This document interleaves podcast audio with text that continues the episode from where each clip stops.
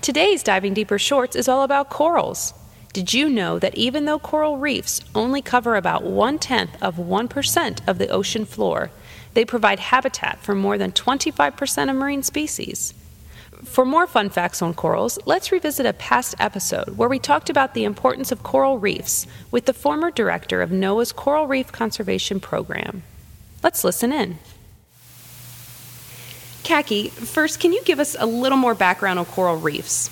Can you tell us where coral reefs are found? So, coral reefs are prob- primarily found in tropical waters. They're found throughout the United States in the Atlantic and the Caribbean. The biodiversity hotspot for coral reefs is in Southeast Asia, near Indonesia and the Philippines. Are corals plants or animals? If I had to choose one, I would say animals.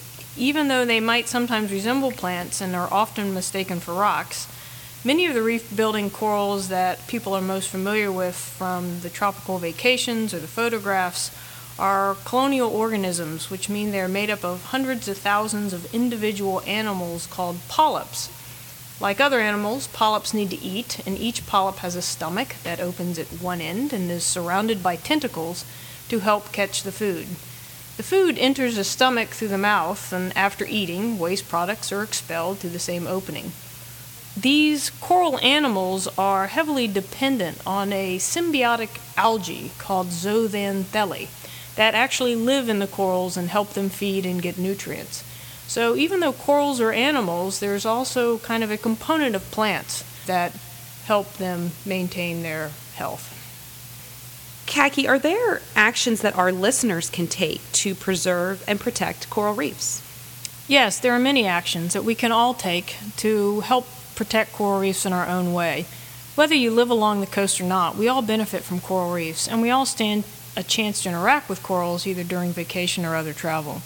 It is important that we all play a hand in their protection.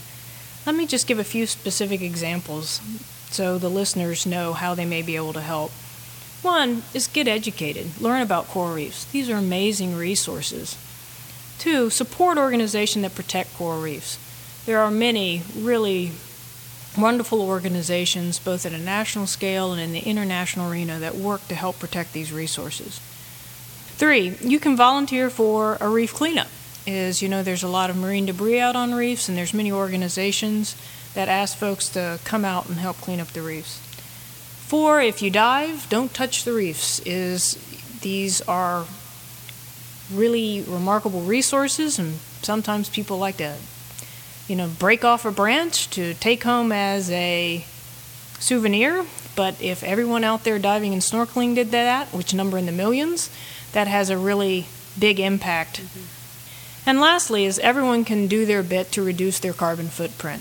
Climate change is the greatest threat to reefs, and so any, anything you can do to help reduce the climate change will hopefully improve coral reef condition over the long term.